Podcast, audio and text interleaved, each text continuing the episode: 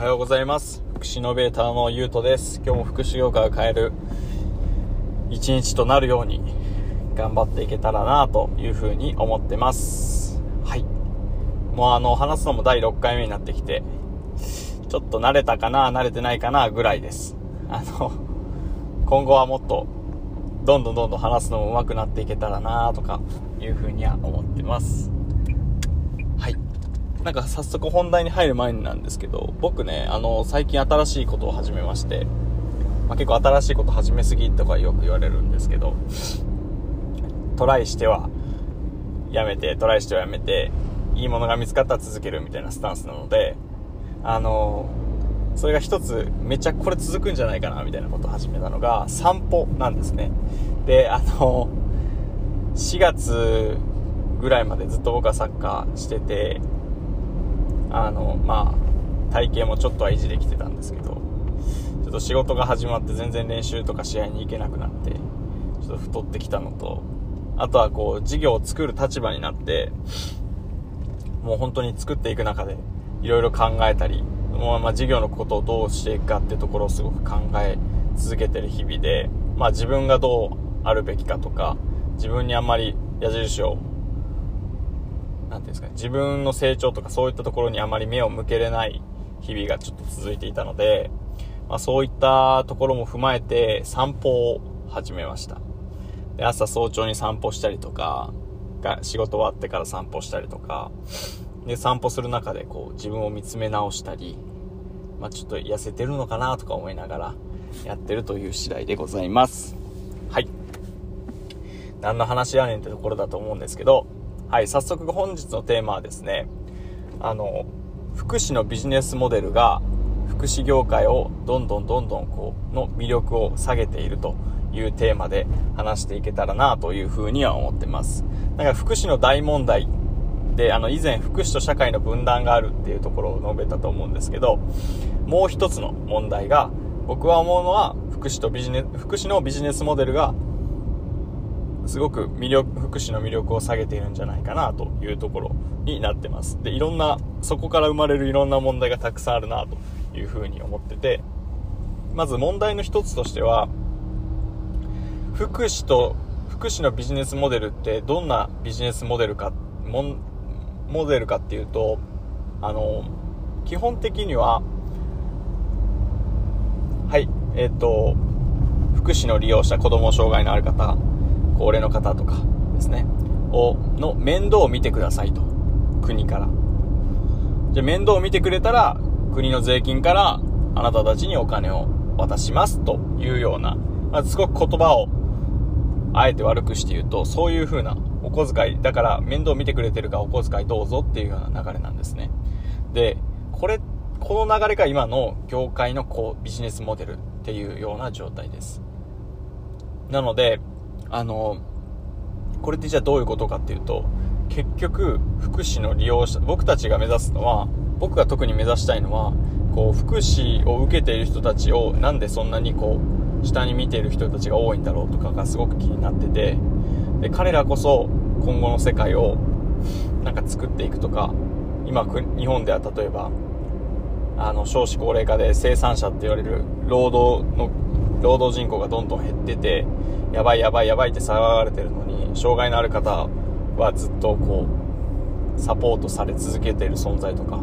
なんかこうあのおじいさんおばあさんはもうとりあえず施設にいてみたいなことをやってるんですけど、そうじゃなくて、なんか絶対その人たちにできる、まあ、目に見えるか見えないかわからないですけど、生産性みたいなものは必ずあって、そこに目を向けずにその人たちはなんかこうなんていうんですかね、まあ、労働人口というか、なんか何かを与える側に回れないみたいないう風に思ってる人が結構いて、僕はそれをすごく変えたくて、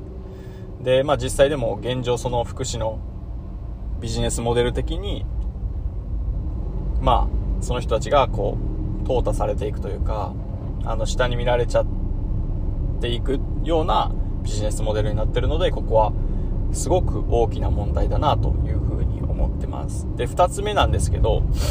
あの福祉の仕事ってぶっちゃけすごく魅力的なだと思うんですね。僕もあの他の仕事もちょくちょくやってみたりはしたんですけど、なんかこう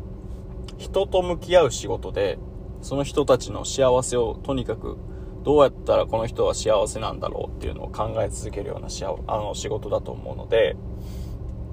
なんかそこをずっとあのそういう風に思って働いてる人たちもいるんですけど、ただ実際、まあ、ビジネス構造上、まあ、国の経済に左右されて国の税金があんまり下りなくなったらどんどんどんどん給料が減っていったりとか、なんか真面目にしてる法人がどんどんどんどんこうなんていうんですかね、真面目にしてる法人ほど給料が安くなってしまうっていうような構造になってるんですね。例えば、まあ、福祉の利用者さんがじゅうにんいます。でそこに対してひとりで見てたら、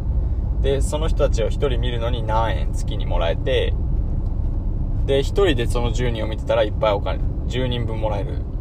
けど、そこをちゃんと本当に支援、その人たちの人生考えようと思ったらちゃんとごにんとかろくにんとかそんな人たちであのその人たちの幸せとか、この人たちが今後どう社会に出ていくとか、そういったところを考えてるとろくにんなのにじゅうにんでろくにん、えー、じゅうにんのお金をろくにんで割って、結局まあお金もだいぶ減るわけじゃないですか。なんかそういったビジネス構造があって、でそこはすごく問題で、で結局真面目に一生懸命やってるスタッフとか法人がどんどんどんどん苦しくてとかで、あの皆さん絶対生活とかもあるので、あの仕事だけではないのでプライベートもいろいろあるし、そうなってくると福祉からどんどんどんどんこうなんていうんですかね、あのやりたいけど、まあ、給料低いしやめとこうみたいなっていうところで、どんどんどんどん人が減っていったりしているという現状があるというところです。でもう一つは、まあ、さっき言った人手不足の原因はここには結構あるかなというふうに思ってて、まあ、あの採用活動とかしてて思うんですけど、あの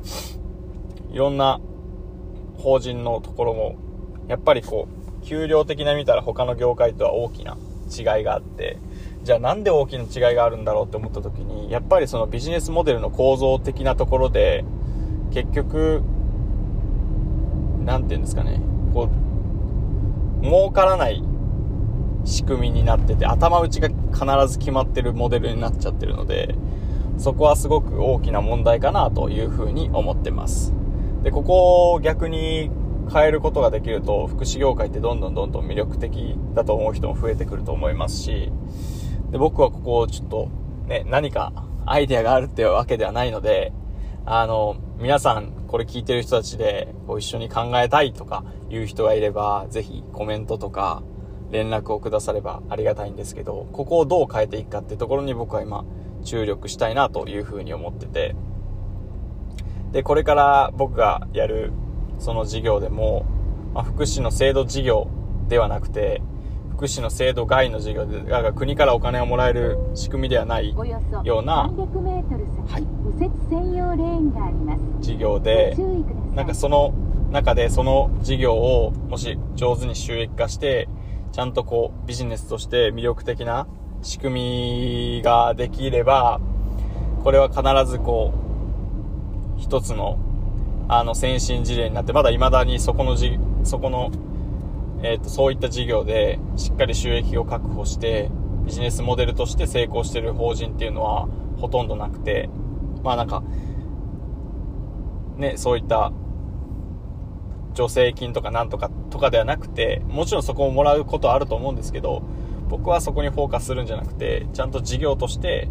そこが収益構造を回るようなモデルを考えたいなというふうに思ってるという感じです。で、そこにあたって結構、まあぶっちゃけ、まあ今ビジネス圏にいる友達もたくさんいるので、そういった人たちのアイデアとかもぜひいただけたらなというふうに思ってて、で、友達だけじゃなくてこう、なんかこう、あ話聞いてみて、ぜひ一緒にアイデア考えましょうとかいう人がいればすごく嬉しいので、ぜひそういった方はインスタグラムとかそういったところに連絡いただければなと思います。はい、えっと本日はこんな形で終わります。今日も最高の一日にしましょう。はい、お疲れ様です。ありがとうございます。